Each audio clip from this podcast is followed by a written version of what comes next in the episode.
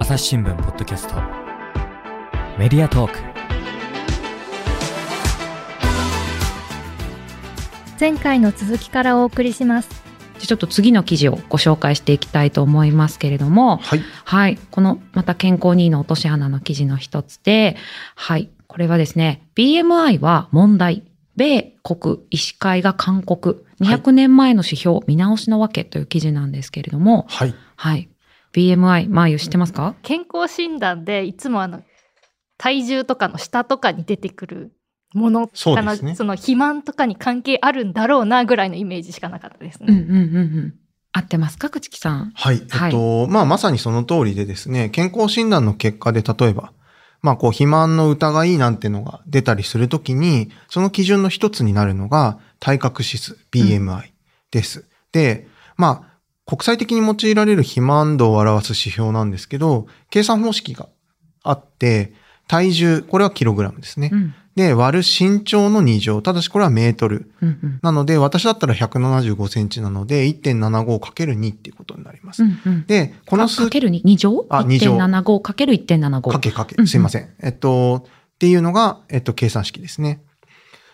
で、まあ、この、えっと、数値次第で、まあ、こう、判定基準は国によって異なるんですけれども、まあ、一定値を超えると肥満って判定されるような場合があるという。日本だと25以上が肥満。そうですね。で、18.5未満が低体重で痩せすぎってことになるわけですよね。このあたりは、まあ、水野さん特に、あの、専門的な分野に近いところだと思う。全然専門じゃないんですけど、私このね、摂食障害とはいはいかダイエットとか取材してたので、今この18.5未満の20代の女性が5人に1人とかで、すごく痩せすぎの女性が多いこととかが問題になってるんですけど、あの、とはいえこの肥満の方を見ると、25以上が肥満ってことなんですけど、はい。日本だ、日本はそうだけど、はい。世界で言うと、まあ WHO の基準では30以上が肥満。だまずこの時点でうん。基準が違うんですよね。うん。なんで日本25なのって思いますよね。ね。うんなので、まあ、てかまあこれは言ってしまえば、じゃあ、その、もう人種によってうん。違うんだっていうところですよね。なるほどね。言ったら。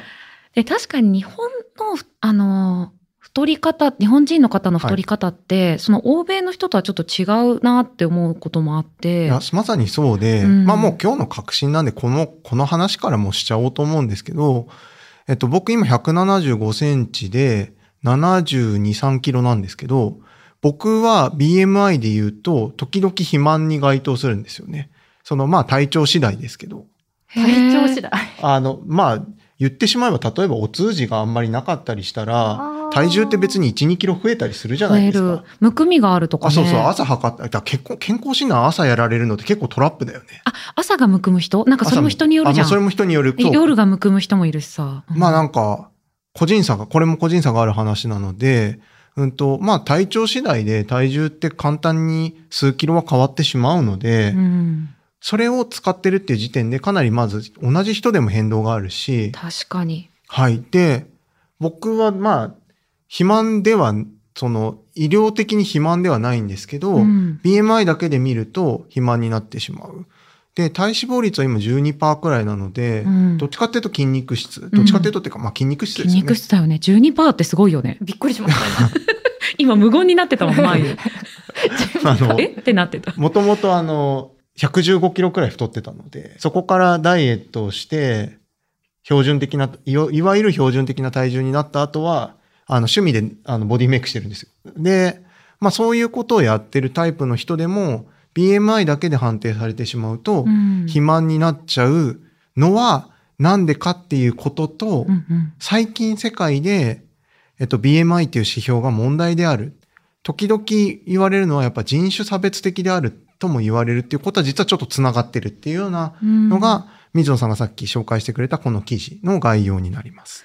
そのなんか25で肥満になっちゃうってことですけど、ね、はいされちゃうってことだけど、はい。そもそも筋肉の方が重いんですよね、脂肪よりも。そうなんですよね。うん。筋肉質になればなるほど、あの、体重は上がるし、上がる。BMI も上がってしまう。うん。だからこの BMI っていうのは本当に純粋に体重しか見てないから、はい。その体重が例えば60キロの人がいて、この人がどれぐらいの体脂肪率なのかとか全然考慮せずに、そうです、そうです。身長とだけの関係を見ちゃってるってことなんですよね。そうなんですよ。ま、まず本当に割合の話なので。で、うん特に身長を二乗するので、そこでの、あの、身長による有利不利もあります。うんうんっていうふうに考えると、まあ、この時点でまず問題があることは明確なんですけど、まあ、補足しておくと、まあ、それでも人間全般の傾向を見るには適した指標ではあるんですね。だから、まあ、こんなに普及している世界で。簡単に出せるしっていうと簡単に出せる。ころもね。お金かかんないし。し、うん身長と体重だけで一定の傾向がわかるならいいじゃないかっていう考え方もありますよねっていう納得はしつつですね。うんで一つ、ただこの記事で問いかけたいことがあって、うんうん BMI って指標をいつできたか知ってますかっていうことなんですよね。私ね、これ記事よ読んで知ったので、知っちゃってるんですけど、まゆ知ってますか？結構前からあるってことですよね。まあ、この聞き方したらそうですよね。どれぐらい前だと思う？20年ぐらいおおおいい反応をありがとうございます。えっとですね、BMI が考案されたのは、えー1835年と言われています。すごいびっくりしない？前すぎない？200年前ですよ。19世紀です。前。なかなか、で、まあ、統計学の父みたいな言われ方をするケトレーさんって人が、えっと、考えた指数なので、ケトレー指数って言われたりも。しますよねうんで、これ何をしたかったかっていうと、人の身長に対する理想的体重を調べて、実際の体重と比較するっていうことをケトレーさんはしたかった。うんで、もうちょっと説明すると、なんでケトレーさんはこういう、あの、ことをしてるかっていうと、まあ、ケトレーさんは、こう、理想的な人間とは何かみたいなことを、まあ、統計の素なんですけど、で、まあ、加えて言いますけど、これ19世紀の話ですからね。まだこう自然科学もそんなに発達していない時期に、人間としての理想的な形は何だろうっていうのを、あの、最初に考えた人。きっと身長これぐらいで体重がこれぐらいで病気になりづらくて理想的な体だみたいなのがあったってことですね。そうですね。それを知りたい。まだそういうこともなかったから。うん。そこんな考え方自体がなかった頃に、それを考えた人なので、まあ、それが平均だ、ななんて言うそれが統計の考え方にうんつながっていったっていう発展に寄与したっていう意味では、まあ、非常に、あの、きなんでしょう、功績のある方である一方、それが突き進んでいくと、あくまで突き進んでいくと、ちょっと優生学的というか、まあ、ちょっとそういう、その考え方を今大声で、令和の世の中でね、うん声高に叫んだら、ちょっとちょっとって。なる気はしますよね、当然。うんた、だ、まあもう一回言いますけど、200年前に、うんと、しかもですね、これは、まあ、200年前だから全世代ですよね。まあ、前の前の世代、なんなら前の前の前の世代の、かつ、非ヒスパニック系の白人集団はい。ってことはアジアの人も入ってない。ないし、まあ、いわゆる、アフリカの人も。入ってない、うんいわゆる白人の人。だからその、筋肉質とか、うん。あの、身長も高かったり、骨も、つ、を、密度があって、まあ、これはちょっとやめましょう。うんはい。。うん。骨のことは詳しくないので。まあ、ただ、体格の差はやっぱりあるので、さっき言った世界と日本の肥満の基準が違ってくる理由にもつながってきますよね。なるほど。はい。国によって違う。うんただ、逆に言うとね、ちょっと話広がっちゃいますけど、例えばアメリカとかは、国っつったって一つの国にいろんな人種がいるわけですから。本当ですよね。あの、その国って見られるのが日本が割とこう人種的には、似た、なんていうか、そうですね。体、体質っていうかな。なんか、例えば、モンゴル系の人とかと、あの、なりやすい病気が重なってたりとか、そういう意味では分かりやすくはあるかな。そうですね。まあそこで今の言葉を借りれば分かりやすさ的なところっていうのと、うんと、まあ世界との、あの、ちょっと差がある部分かなっていう気はしますね。で、うんまあだからこれってだから当時の、まあ言ってしまえばこう兵士、軍の兵士を、まあ一番統率が取れていたわけなので、うんを研究データにしてるんですよね。ってことは、女性とかは、考慮されていないっていうことになりますね。なるほど。まあ、こういう元々の成り立ちがあるので、米国医師会が、うんと問題であると今回。で、まあ、あの、MA、米国医師会が言ったのは、こう、肥満の基準として、うん BMI を適用する際には、人種、民族グループ、性別、ジェンダー、年齢など、まあ様々な相対的な体型と組成の違いを考慮しなければならないっていう、うんまあ言ってみれば当たり前なんですけど、うんそういったことをまあもう一回再認識するように呼びかけたっていうのが実は6月にありました。っていうことをまあ切り口にしたニュースという形になります。これでも結構 BMI 気にしてる方多いと思うんですよ。そうですようね。ん。私あの1ミリニュースでもねこの話ちょっと紹介したんですけどあのそれ聞いてくださってたあのリスナーさんと実はこの間イベントでお会いして、お御殿ラジオのイベントだったんですけど、はいはいはい。あのいちいつも1ミリニュース聞いてますって言ってくださって本当に？って思って。私全然面白い返しができなかったんですけどすごい嬉しすぎて。え何も言えないみたいになっちゃって素のリアクションがね、そうそうそうそうなんか、まあ何も言えないってなってる水野さん見見れたならよかったじゃん、その人が。あわあわしちゃって、え、あ、ありがとうございますしか言えなかったんですけど、その時にでも言われたのが、BMI の話、はい。あの、夫さんにね、なんかして、夫さんはでも25ちょっと超えちゃってて、はい。あの、肥満なんじゃないかって悩んでたって言ってました。ねえ、だからまあ、うんこれはあくまでこう、大きな傾向の話なので、そんなに個人に適用できるような話ではないっていうことと、うん。まあ、ただ、その大きな傾向から外れるときっていうのは、やっぱり病気のリスクとかもあるので、それはどっちもですね、肥満でも痩せでも、大きい傾向から外れるときはやっぱり病気のリスクがあるので、うん。まあそうなったときはやっぱりその枠内に戻すというか収まるっていうことを意識してみるのもいいんじゃないかなっていうようなところですかうね。ん。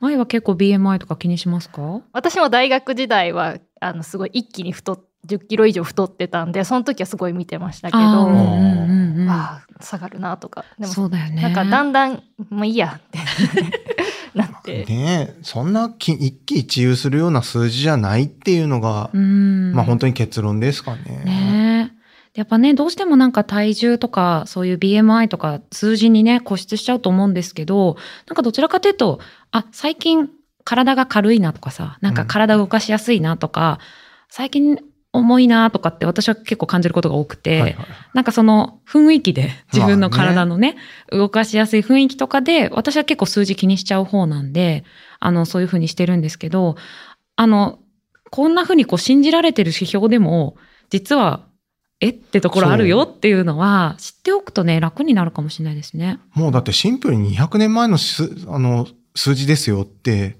言われたら、うん。へーってなるじゃないですか。うん。で、よくよく考えたらさ、あの、健康診断って体脂肪率測んないじゃん？そうなんですよね。だからなんか、あの、メタボ検診みたいに代わりそう、さ、福井を測るん福井測るよりも、なんかちゃんと体脂肪率やった方がいいような気がするよね。まあね、体脂肪率のつあ正確に出すのが難しいからっていうところだと思いますよ。あの、簡易的なやつだと。うん。その日の水分量とかで変わりそうだもんね。変わるし、うん測り方でも変わってきそうな。変わっちゃうから、ね、ひどい時はもう、本当に一気に5、6%違ったりすると、うんもう当てにならんっていう風になるかもしれないですね。確かにね。でもこの BMI っていわゆる理想体重とかはいはい言われたりするじゃないですか。標そうですね準体重とか。はい。なんかあなたが目指すのはこの幅みたいな。これだからね、それこそこの間の、あの、ウィズニュースの方の、うん。あの、1ミリニュースでお話しさせていただきましたけど、あの、BMI25 で、22で理想体重で換算しようとすると僕多分67キロとかになるんですよ。結構落とさないといけない。で、今72、3って言って、まあ、あの、ポッドキャストなので伝わらないと思う思うんですけど、僕別に太ってないし、全然太ってないです。ねうんあの、なんだろう。まあ、痩せてるかって言われたら、まあ、わかんないけど。なんかしっかりした体型の人、なんていうの？がっちりっていうのか。って感じじゃないですか。うんでもまあ、体脂肪率12、3%なんで、うん。こっから6、6、7キロ？っ どう頑張ればそれぐらい落ちるだからんですか、ね、筋肉落とさないと難。しいよね。もう脂肪、そんな後限り、脂肪を限りなくゼロに、それももう、それこそ本当に外れるんですよね。倒れちゃいそう。あのうん。傾向から、大きな健康の傾向から。うん。だからまあ理想体重って、ね、何なんだろうね。なんやねんっていう関西人じゃないのにね、なんやねんとか言うと、土地の方がご不快に感じるかもしれないですけど。大丈夫はい確かに本当に何なんだろうね。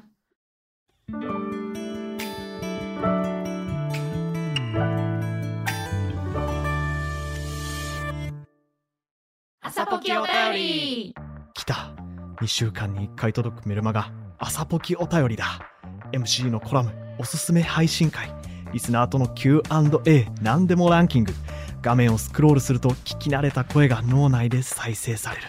ビュッフェ形式私にとってはある意味難所です。なんでかって？それはもちろん左利きだから。ではまず前菜ゾーンに行きます。一番時間とお金を費やしているのが漫画を読むこと「夜回り猫やちちはやふる」「ゴールデンカムイ」といったメジャー作品はもちろん全力で押して久しか V かご前もどん見たらペイペイじゃねっせペイドンができちょったどセコゾンでも何年かんでんともつけせい。聞き逃した回聞いてみよっと。朝ポキお便りはエピソードの概要が書かれた欄を開いて末尾にあるリンクから登録すると届くよ。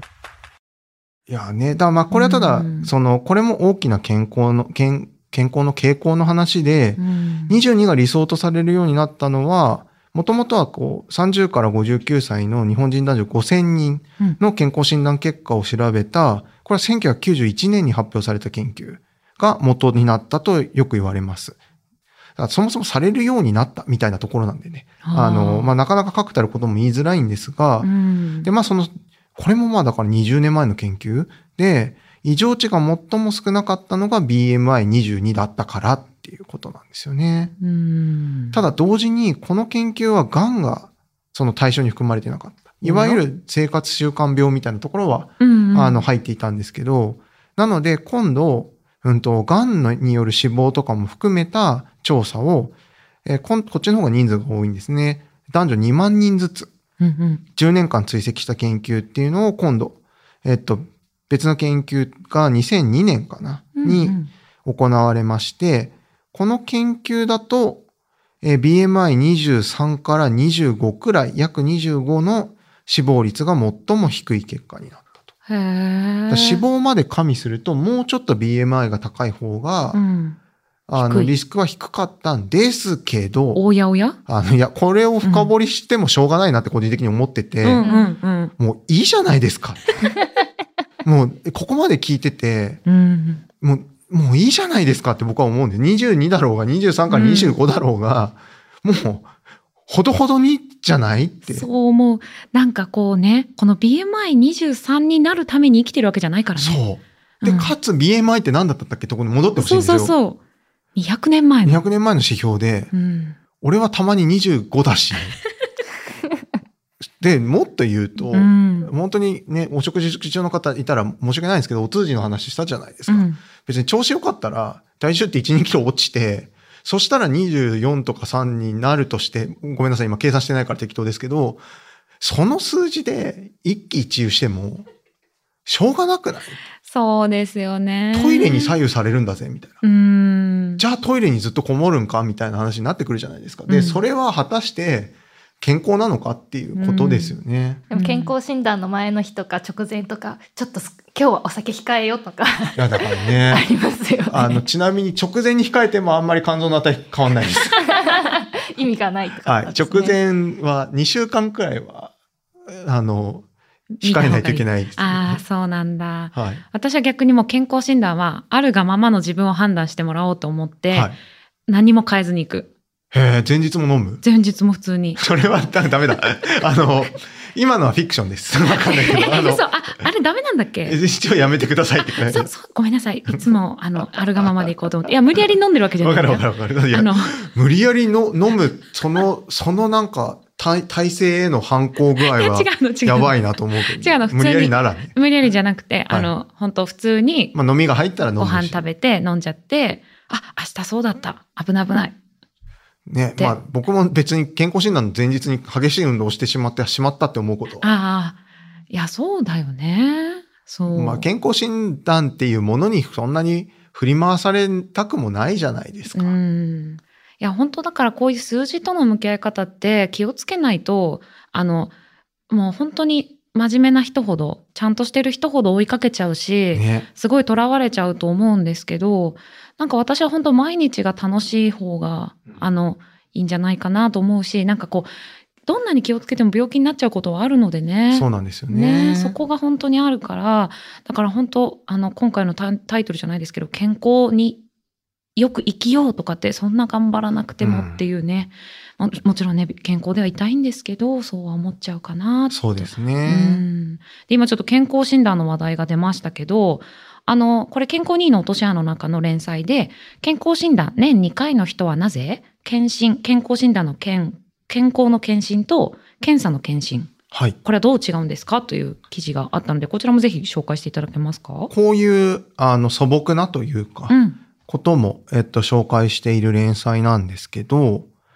まあ、そもそも健康診断、年皆さん2回ですか1回ですかっていう話なんですよね。うちの会社だと必ず1回は受けろですよね。そうですね。で、基本的には年2回あるじゃん。基本的には2回ある。うん。受けてるマイル。2回受けてまあす、ね。よかったよかった。逆に多分ね、基本的に、あ、年1回はマストで、もう1回はもしかしたらマストじゃないかもしれないってちょっとオプションなのかな？思ってるのはクロートですよね。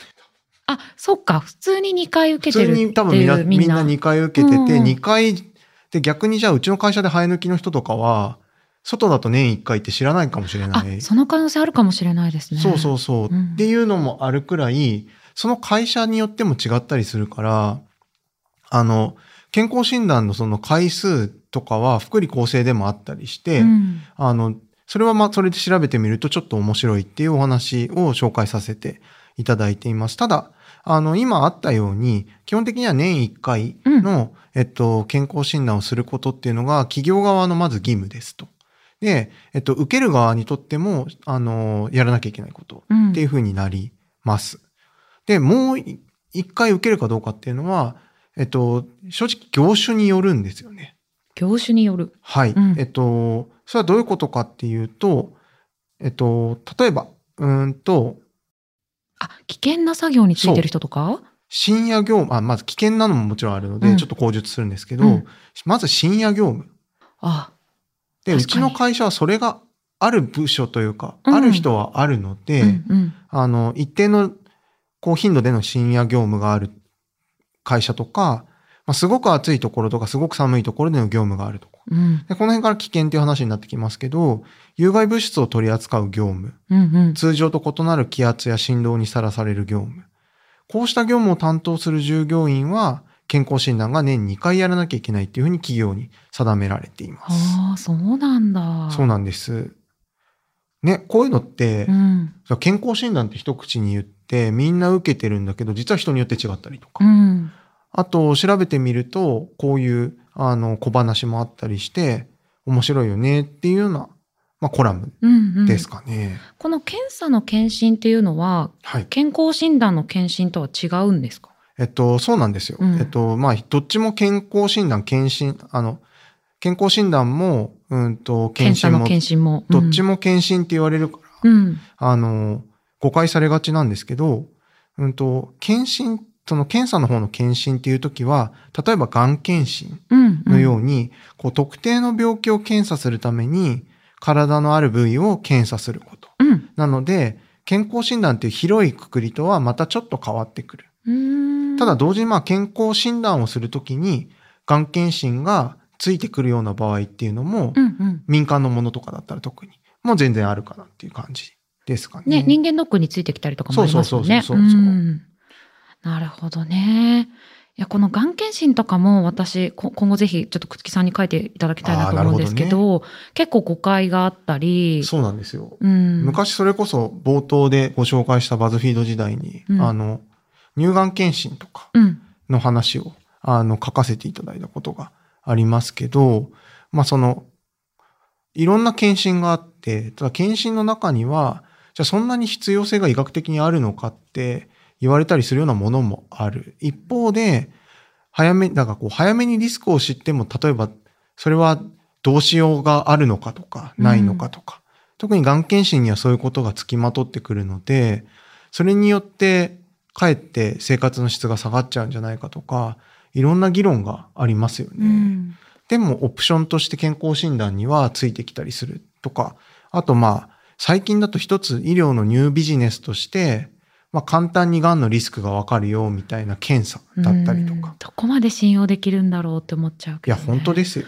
うん。あの、なんでしょう。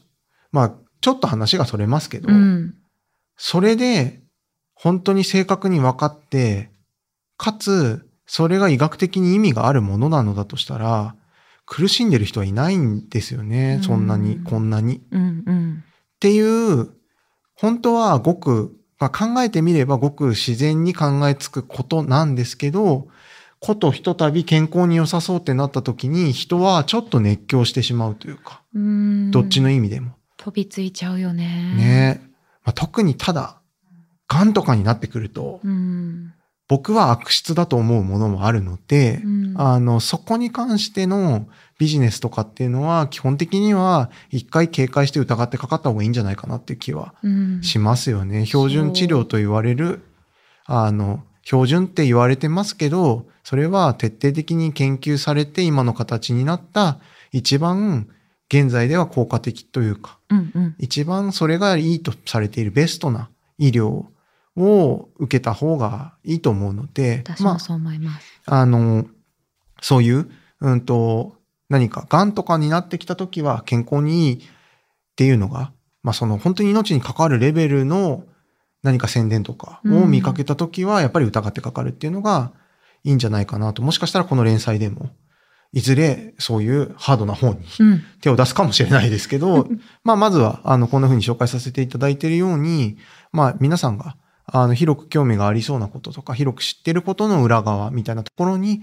フォーカスしていきたいなと思って書いています。私も実際その女性系の検診受けた時に、あちょっと数値がって言われて、うん。であの生理とか痛いんですか？とかあのひどいですよね？とかあの問診受けるじゃないですか、まあうんでそれでいくつかあげたらあちょっと疑いがあるのでちょっと病院行ってきてくださいって言われてもうそこからすごいあなんか病気になってるんじゃないかとかすごい気持ち沈んじゃってずっと不安だよね。そうなんですよ。で、うん。行ったらあ全然健康です大丈夫ですって言われて。婦人科検診はね、あの、ちょっとこれ厚労省のがん検診のおすすめのガイドラインですけど、子宮がん検診は20歳以上2年に1回。はい、乳がんは40歳以上2年に1回。これはぜひ、あの、受けていただけたらと思って、このがん検診は本当に厚労省がおすすめしてるやつをそうですね。ね、うんあの、対象年齢から。対象年齢から。これ受けるのが大事う。ん、いいと思いますそ。れより前に受けても結局意味がないといえっと、うかあんまりこれはもう一ターン必要なぐらいかなン。必要なんですけど、あの、推奨年齢があるってことで、その推奨年齢で基本的に当たり前なんですけど、受けてください。推奨されるには理由があって、そこから外れてる年代で受けたときに、どっちもあると思うんですよね。その、ベネフィットもあるし、うん逆にリスクもある。あその過剰検診みたいになっちゃって、あの、それこそ空振りになってその間ずっともしかしたら自分は病気かもしれないって悩んだりするリスクもあるしっていうね。その、ちょっと、その兼ね合いが一番、あの、ベネフィットが上回るとされているのが推奨の年代なので、まあそこは公的機関の推奨が私個人としてはおすすめはい。ですかね。ね、なんか今はね、ちょっと時間が足りないんで、あとこれだけちょっとご紹介したいんですけど、あの、癌についてはね、癌相談支援センターっていう国のね、ね制度があって、これは本当誰でも全国にあって、どなたでも無料で匿名で利用できるはい。がんの相談窓口なので、なんか今日お話聞いて、あ、健康にこれをちょっと信じていたかもっていう人がもしいらっしゃって、これが不安だなっていうあの気持ちがあったら、このがん相談支援センターとかを活用するといいかもしれないですね。はい。うん。